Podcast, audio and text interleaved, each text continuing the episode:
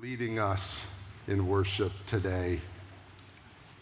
Well, good morning. We are glad you're here today, and I pray that you have uh, understood who Jesus Christ is more today, and even understanding the work of the Spirit and God who is our Savior. Today, um, we are finishing a subject which I'll mention in just a minute, just to let you know where we're heading. Uh, over the next two Sundays, we're going to finish a job we didn't finish earlier, and that is 1 John. We've been going for 1 John, and we have chapter 5 to do, so if you haven't read it, I will be teaching next week, and Francois will be helping me the following week, and we're going to finish 1 John so that we can uh, just close that book literally, and such a great teaching that book is. And then for the summer, starting in three weeks or so, we're going to do the Sermon on the Mount, which is Matthew 5, 6, and 7. Here we are at the end of Christ's ministry today, actually at the very end of his ministry. Matthew 5, 6, and 7 is at the very beginning of Jesus' ministry. I think it's one of the great sermons ever preached, and it's an incredible opportunity. And we're going to take the entire summer to work through Matthew 5, 6, and 7, the Sermon on the Mount. It begins with the Beatitudes, the blesseds. Blessed are the poor in spirit, etc. And we'll be doing that and working through that and then going through all the different teachings that Christ gave at what is now called the Sermon on the Mount early in his ministry. If you're not familiar with it, it's Matthew chapters 5, 6, and 7. We're only going to take a couple of verses at a time and go through that thing verse by verse and little subject by subject and take it all the way through till Labor Day, through the summer. So even when I'm away, God willing, the others who uh, help teach will be participating in that as well. Well, we've been a part of Easter over the last six weeks, seven services that we've been working through. We decided this year not to do Easter on a weekend, but really take some time in this. So we talked about the upper room, and then we talked about the city of Jerusalem. We talked about the Garden of Gethsemane.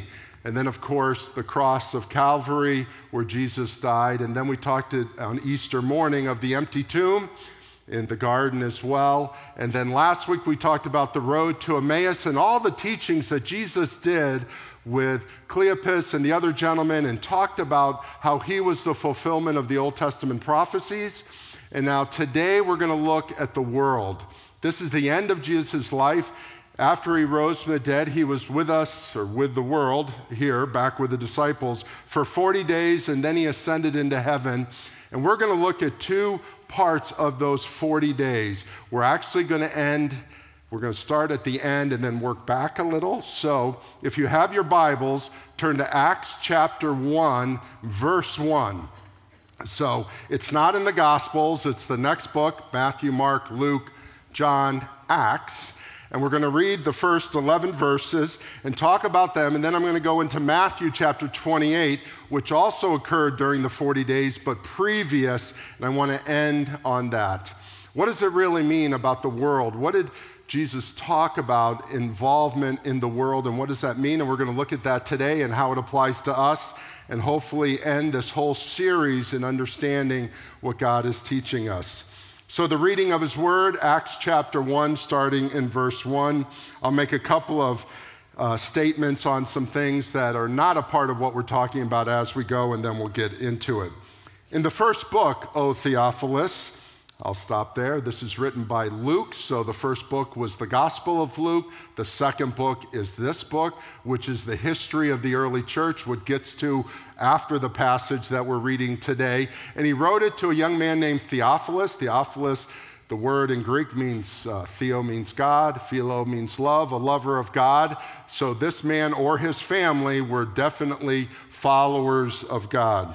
And he says, I have dealt with all that Jesus began to do and teach until the day when he was taken up, after he had given commands through the Holy Spirit to the apostles whom he had chosen. The commands we'll talk about in the previous or uh, later on in Matthew 28. He presented himself alive to them after his sufferings by many proofs, appearing to them during the 40 days and speaking about the kingdom of God. And while staying with them, he ordered them not to depart from Jerusalem, but to wait for the promise of the Father, which he said, You heard from me, for John baptized with water but you will be baptized with the Holy Spirit not many days from now. Verse 6.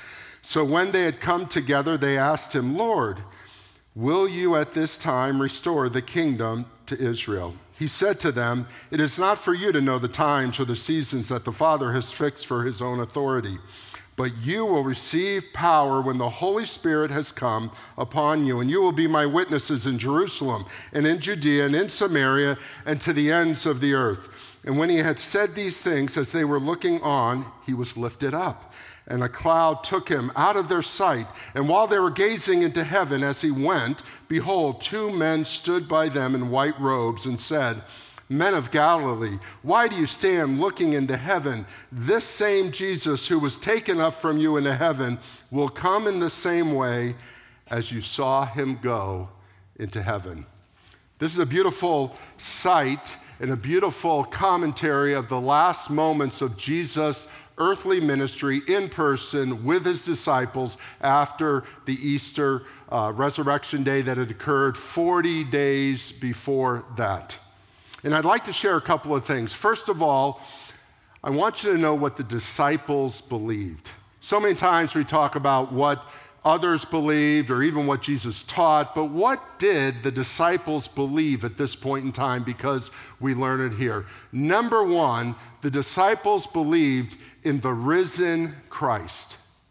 Please understand that. The disciples believed in the risen Christ. It's really up here. It's kind of the, the capstone of this whole conversation. If you hear anybody say, you know, the disciples really didn't believe this, it was all just a story fabricated by Peter and Paul and John, and the rest of them didn't believe it, please understand that they did believe it. We'll talk about that in a few moments. But the risen Christ is up here. And then we look at verse 3. That's kind of the overarching thing. In verse 3, we realize that they believed in the reality of the resurrection. It's important to understand. You go, well, what's the difference between he's risen and he has the resurrection? Well, it's the same thing except this. Um, I mentioned this to a few of you last week when Elizabeth and I were in Washington two weeks ago, we went to the National Gallery of Art, which is one of the best places in America. I love art, and that building's unbelievable, and all the rest. But in it is a painting by Salvador Dali. Salvador Dali was a mid 20th century uh, postmodern and modern artist, and he did The Last Supper a painting of the Last Supper. It's, it's, the second most famous painting of the Last Supper. Leonardo da Vinci's is the most famous. And it's interesting, he has the 12 disciples at the table. No Jesus. No Jesus. Jesus is above them as a spirit. So he's above, he's got his arms out like a cross. So you think, wow, this is really biblical. And as you think it, and I studied it back in art class, 100 years ago and realized that Salvador Dali only believed that God was up here and never came down to earth. That he was up here maybe orchestrating a few things, and you can call him Jesus, you can call him God, you can call him whatever you want, but he never came down. So if he never came down, he was really a spirit in the souls of the disciples. That's what Salvador Dali believed. And that's what a lot of people believe that Jesus never came down. This is not what the disciples believed. The disciples believed that Jesus was a man who lived in and among them and taught them. He died on the cross, he was buried, and he was resurrected. He was a man who was once was dead and was alive. You see, they believed in the reality of the resurrection, and the reality of the resurrection is uh, so key to our whole story. In fact, it is the key to the story. But they also believed in the latter part of verse 3 in the coming of the kingdom of God. Appearing to them about in the second half of verse 3 during the 40 days and speaking about the kingdom of God. Now, we're going to talk a lot about the kingdom of God in the Sermon on the Mount, but please understand that the disciples understood that there were two kingdoms. There was a kingdom of this earth and there was a kingdom of God. They were a little confused for a while, they were thinking Christ came to change the kingdom of earth. Remember that? And, you know, was he going to take the Romans away? Was he going to take all the bad people away and bring in his kingdom in Israel? but his kingdom was a different kingdom. And if you're not familiar with that, I preached on it several months ago on the two kingdoms, the fact that there are two kingdoms, and they believed that. So they believed in the risen Christ. They believed in the reality of the resurrection, meaning Jesus did leave, live, and he did die, and he did rise again, and they believed in his kingdom. The next thing they believed was the power of the Holy Spirit. The power of the Holy Spirit. We don't know a lot about the Holy Spirit if you start reading beforehand, except that Jesus said he was going to send the Holy Spirit. But a lot is not spoken about in the Holy Spirit in the Gospels. And now all of a sudden, the Holy Spirit takes an enormous role in the life of the disciples and in the church, and can I say, in our own lives as well. And they believed in the power of the Spirit. Please understand, my friends, that spirit that was with those disciples is the same spirit that is with us today. This is what we believe. We do not believe that we are 2,000 or 2,100 years removed from the power of the Holy Spirit. The power of the Holy Spirit is here today. He is working in this very room, by the way, as well as everywhere else, because He is omnipresent. He can do whatever He wants, wherever He wants, whenever He wants. And He can work in your individual life, He can work in our corporate life, He can work wherever He wants. And can I say He does work? It's not just that He can work, but that He does work. And they believe this the power of the Spirit. But it doesn't end there. What is the power of the Spirit to help us to do? And it goes back to what I preached back uh, on the first sermon of this series when Jesus said, I'm going to send you a comforter, the Holy Spirit. The Holy Spirit was not a comforter in the sense, that's a bad word because the word comforter means something different today than it meant back then. You remember when I talked about it? The comforter today means, I'm comforting you. I'm putting my arm around you and I'm patting you on the back and I'm helping you. You're not doing well. I get you're not doing well and I'm here to help you and pat you on the back. That is not what the Holy Spirit's job is. That might be what your friend's job is. That might be what, you know, your counselor's job is. That might be what your mother's job is. The Holy Spirit's job is, is to be there to help you in his power. He is not there just to pat you on the back and go, you can do it, you can do it. Now, he does that, of course, but it's far deeper than that. He has given us the power to do something. It's to do something. It's not just to have power in ourselves. What is it that He's given us, according to this, the power to do? To be my witnesses. To be my witnesses. My meaning Jesus, not mine meaning Bill. And so the importance of telling the world about Jesus. What does he say? He says, verse 8, but you will receive power when the Holy Spirit has come upon you, and you will be my witnesses in Jerusalem, in Judea, Samaria, and to the ends of the earth. Now, this is important to understand because we think so many times, and I see in a lot of churches, the power of the Spirit is to help us worship better, to speak in tongues better, to do all these kind of cool things around other Christians. Can I tell you, the Holy Spirit has come so that we can go out into the world and tell them about Jesus. You got to understand that. You, you know, I, I don't know, I'm not, I don't want to pounce on anybody, but so many times we think the Spirit is about just being in this building and about when people get together. And so many times, we as believers, all we're trying to do is convince the already convinced.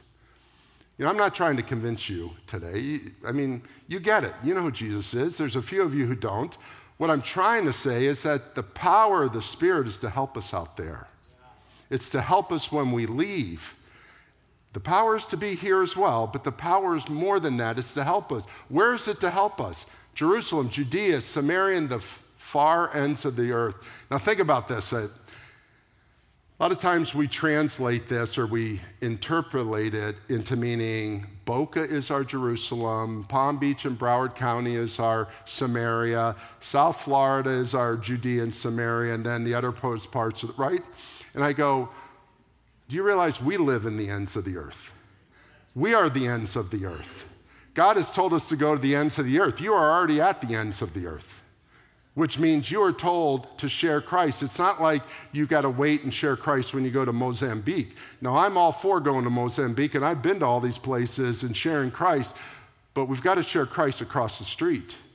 God has called us to share Christ, and He's given us the power, and if we don't do it, then what, we're not doing what God has called us to do. See, He's called us to go in the world in the power of the Spirit and share Him and be His witnesses. In other words, all of us are to be his witnesses. Now, here's the problem, though huge problem with this whole witness thing is that you have hired me to be your witness. Have you? No. That is a lie that came about 400 years after Christ. It was a man named Eusebius who came up with the idea that there were people who worked in the sacred world and there were people who paid for the people who worked in the sacred world. So there were priests, monastics, nuns, bishops, pastors, deacons. They get paid to do the work of the ministry, and everybody else had a job, and they would pay into the church to have these people do the work of the ministry. In other words, you paid me to be good. You paid me to be the witness. You paid us to do that. And I can tell you that that is not in the Bible. What's in the Bible is that you are paying me to help you be the witnesses.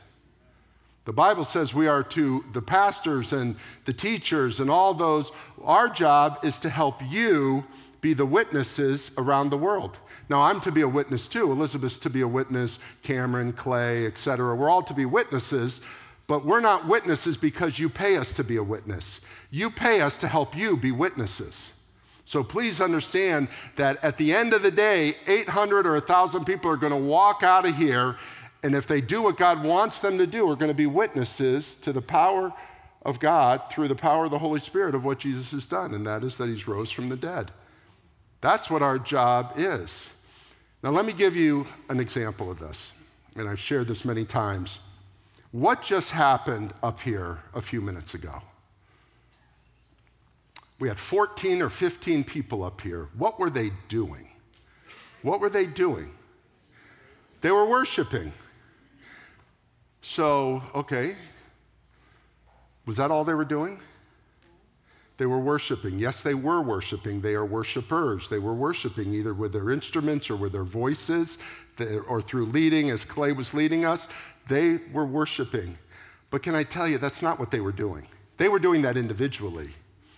But if you walked in here, and I remember at Easter, uh, one of our guests who was not a believer at all came and said, Boy, that was a great performance. And can I tell you what? At Easter, it was a great performance. They did incredible. Today was too. But that's not the point. The point is, we think that they are the actors, and I sit down here so I consider me a part of you, that we are the audience. God prompts them to do what they do, and then they act their worship, and we are the audience to listen to their worship. Isn't that what we think? Can I tell you that's totally wrong? What they are are the prompters for us to be the worshipers, we are not the audience out here. We are the actors. Who's the audience? Who? God. There is only an audience of one.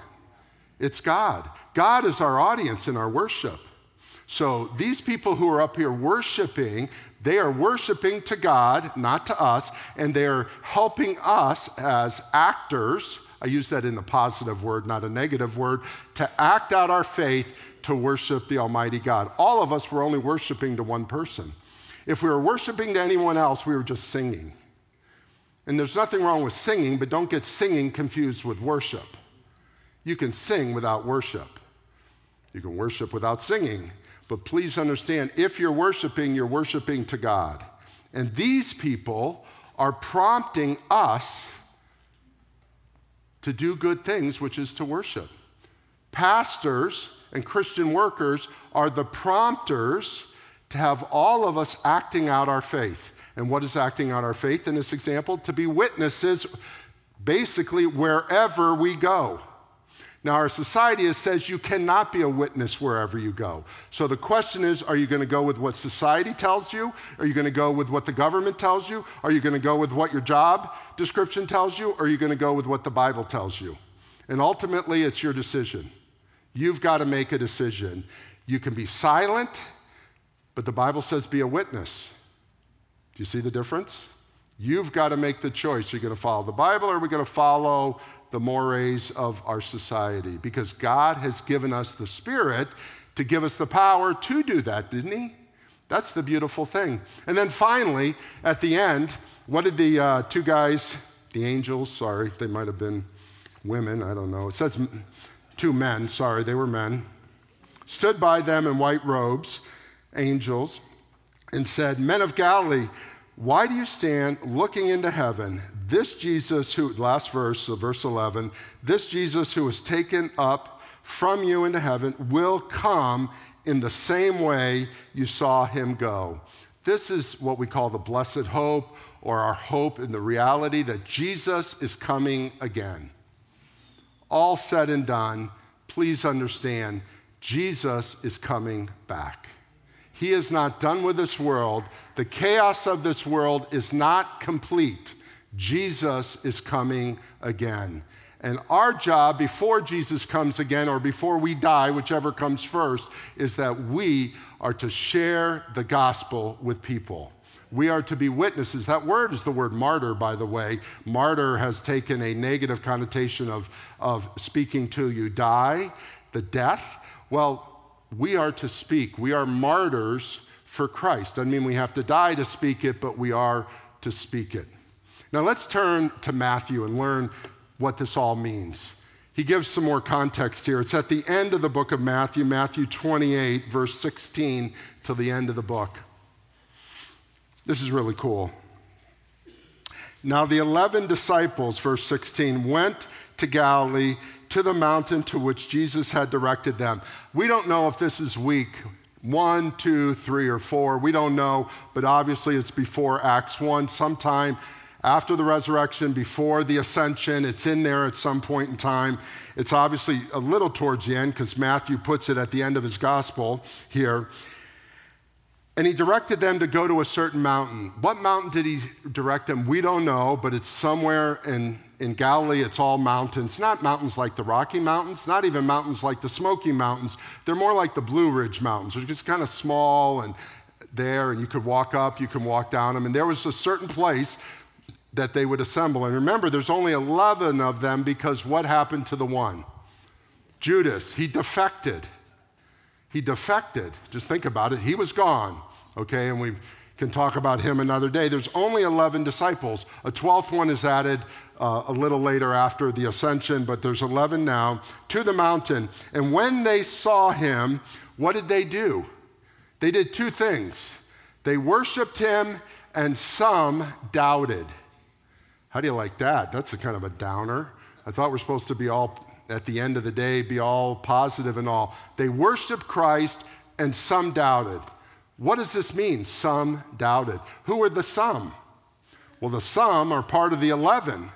These are, you know, Matthew and John, Peter, James, the other James, the other Judas, Nathaniel, Philip, Andrew, Simon Peter. These are the good people.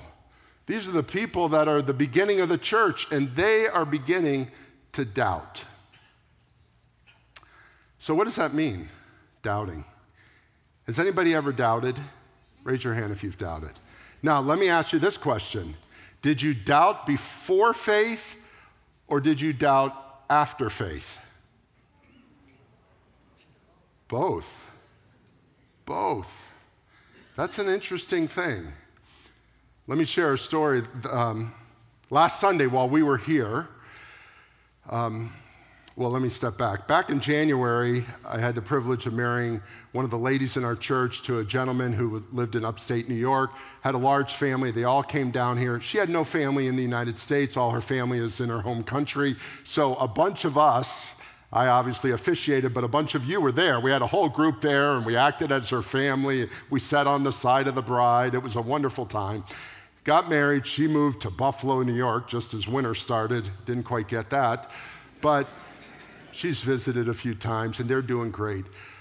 A brother of the gentleman lives in West Palm, and he committed suicide during church last Sunday. 50, 48, seven years old, 48 years old, two boys. So Elizabeth and I are at the funeral on Friday up in Jupiter. We weren't officiating it because he went to another church, and you go, why is this happening? Can I just tell you, the, the family were believers. He was a believer. Everybody's a believer. And I tell you what, there was some doubting going on. There's some doubting. Why did this happen? Why is life unfair? How do these two boys live knowing their father jumped out of a umpteen story high condominium on Singer Island? Just an amazing thing. But we felt the Spirit of God working in that room. It was an unbelievable experience to, to feel and understand the Spirit of God working during the most crushing of pain in someone's life, in a family's life. What am I saying here? The Spirit works, but we doubt from time to time. Now, some of you doubt all the time. Does anybody do that? You don't have to raise your hand. Can I tell you, you can't doubt all the time. Because if you doubt all the time, you're really disbelieving. Please take it what it is. If you are doubting 100% of the time, then you are in disbelief. I'd rather you just say, I don't believe, than say, oh, I'm not sure, I'm not sure, I'm not sure. Being not sure is disbelief after a while. Occasionally, in belief, you have, why did this happen? And you live in that doubt for a few days, a few weeks during your grief, and then you come back out of it. But if you stay on the bridge of doubt, you're really in disbelief. What is a bridge? A bridge, is, a bridge takes you somewhere. You can't live on a bridge. The ice forms, the wind is bad. It's a terrible place to be. A bridge is to get you from A to B, from this side of the river to that side of the river, from this valley or this mountain to that mountain, or across a valley. You don't live on the bridge. And so many people are living on the bridge of doubt. And can I just say, we never see the disciples doubting after the words that Jesus says following that they doubted. Let's read those words. All authority, and Jesus said to them, verse 18, all authority in heaven and on earth has been given to me. Go therefore and make disciples of all nations, baptizing them in the name of the Father and of the Son and of the Holy Spirit, teaching them to observe all that I have commanded you, and behold, I am with you always to the end of the age. Jesus said, I have all the authority in heaven and on earth. I've got it all, people. I've got it all, disciples. And can I tell you, these guys didn't, didn't defect. You see, if they were doubters, they would have just kind of gone back into the lifestyle of Israel or gone somewhere else. But we, I talked about this months ago, so I won't repeat it today. But all 11, including Mattathias, who was added, so the 12, all of them went places and all of them were killed for their faith. They were martyred by death except for the Apostle John. Every one of them went to some heinous death because of their belief. Now, if I was doubting, I wouldn't go to death for something I doubted. I would just go, you know, I really believe it, but you know what? I don't believe it that much. I recant. Let me tell you, none of these disciples recanted after this moment in time. They were confused. They were wondering what's going on. Jesus clarified and said, All authority is given to me in heaven and earth. They loved him, they worshiped him, they just didn't understand that he had all the authority.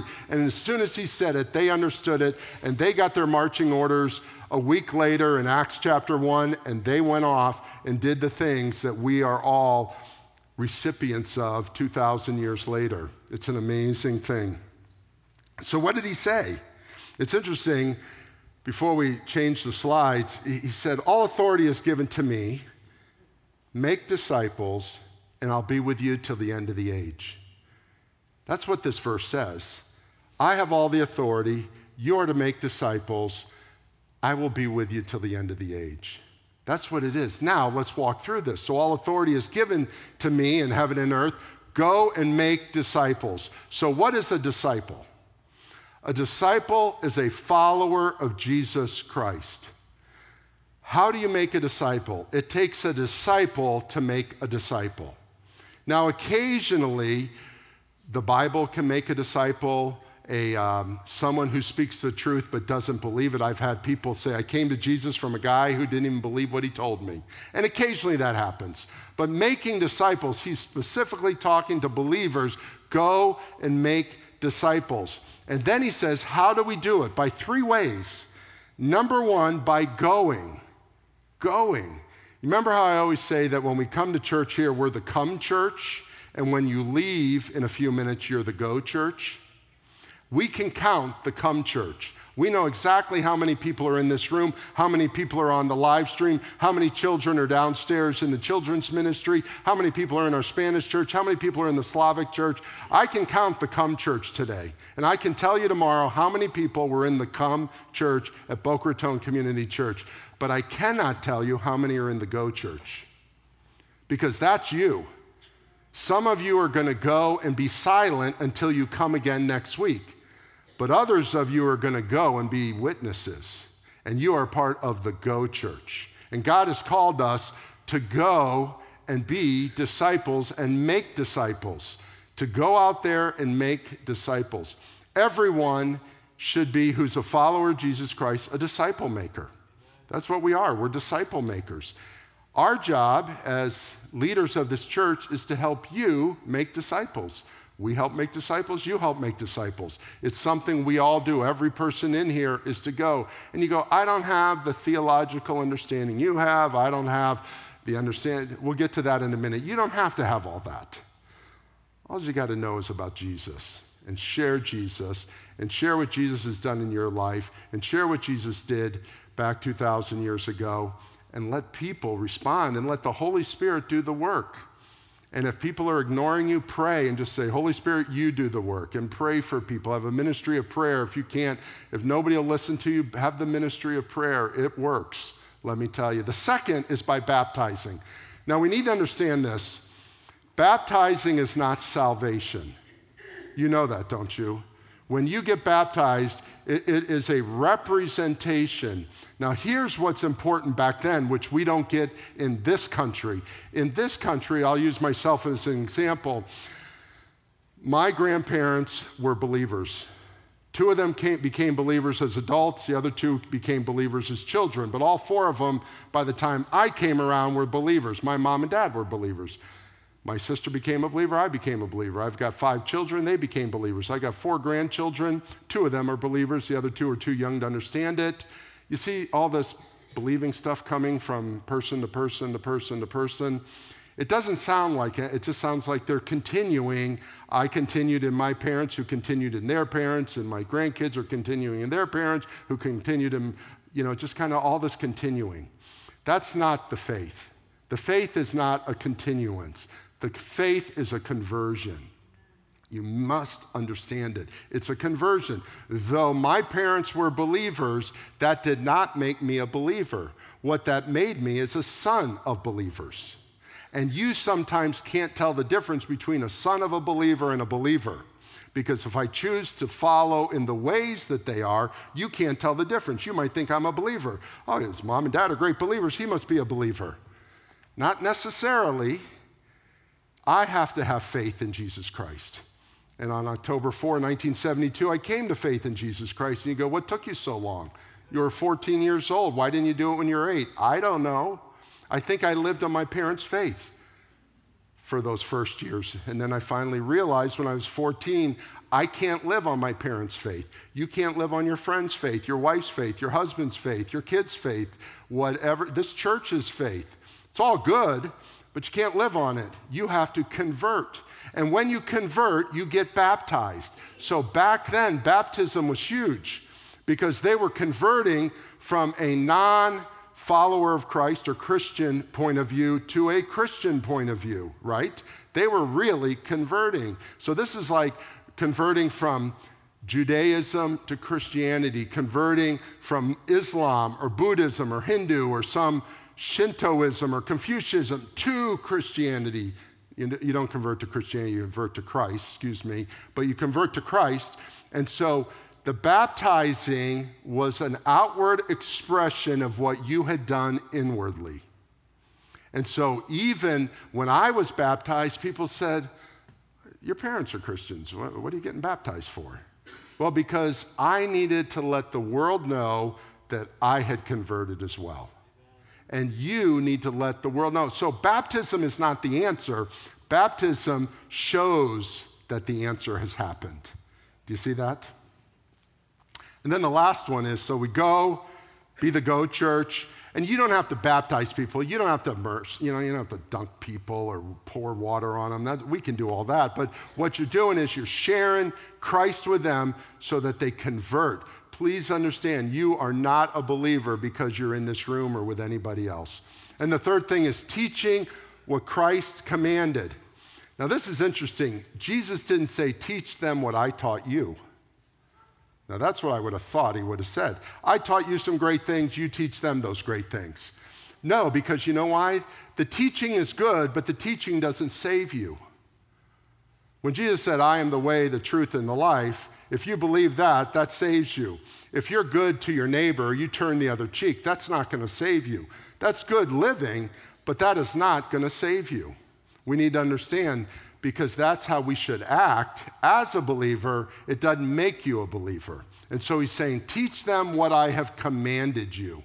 And when you do that, and behold, I will be with you till the end of the age. Both passages let us know that Jesus is with us the whole time. Please understand that God is with us and the importance of that. Now, let's come to conclusion in this because it, it's something that's very important. Our time is almost up. I want to look at inward, upward, and outward. First of all, let's look inward for a moment. We're not, usually I end a sermon with looking inward. I'm going to not end with inward. But inward, do you really follow Jesus Christ? Ultimately, are you a follower of Jesus Christ? If you're not a follower of Jesus Christ, you can't be his witness.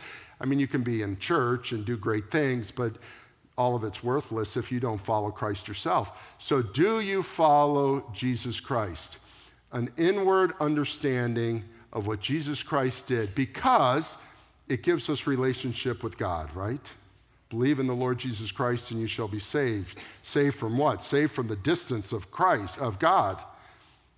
It's very important. Second one is upward. Now, this is really important. When we look at the Bible in the New Testament, in the Gospels, you see a lot of groups of people. Let's look at the Sadducees and the, and the scribes. They wanted to follow teaching, they were academics. The scribes, they were lawyers, not lawyers as we think of lawyers, court of law, but they were lawyers as in the court of um, the temple. They wanted to know the scriptures. They felt if I know the scriptures better, I will know God please understand there's an importance of knowing the scriptures, but knowing the scriptures is not the same as knowing God. There is a difference. It's important. Then you had the Pharisees. The Pharisees were the ones that brought religion to all of this. They said if you do certain things and you don't do other things, you will be accepted by God. Pharisees. They did some very good things and they stopped you from doing some very bad things. They weren't all bad. They were some good things they were doing, but they were saying, if I do the right thing and don't do the wrong thing, I will have a relationship to God. So there were these Sadducees and scribes that said it's all about academics. There was this, uh, the Pharisees saying it's all about doing good and being good and not doing evil and all these things, even down how do you pray and pray good and all these things. And then there was a whole nother group of people that were following the prophet.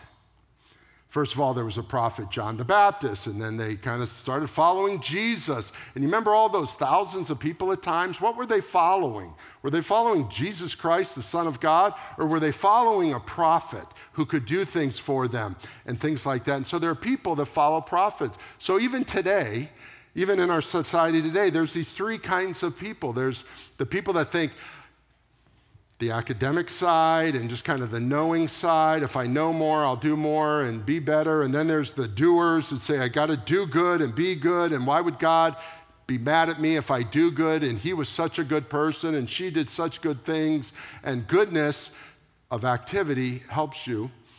And then there's others that follow Jesus as a prophet. Yeah, well, I love his teaching.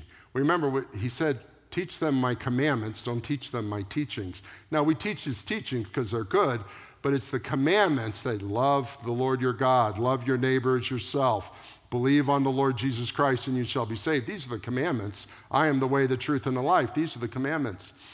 So, what is the answer? The answer is that we are to be a disciple of Christ.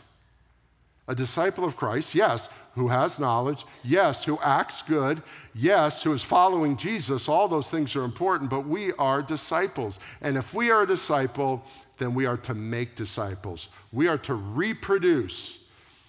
All plants, animals are reproductive, and we are to reproduce as followers of Jesus Christ. So there's this inward, there's this upward. Now let's look at outward, and this is where I want to spend a moment outward. What are we going to be a witness for? What are we going to do? And I want to give three things that our culture, our society, and I don't mean American culture, but the world culture for thousands of years is number one, people are lost.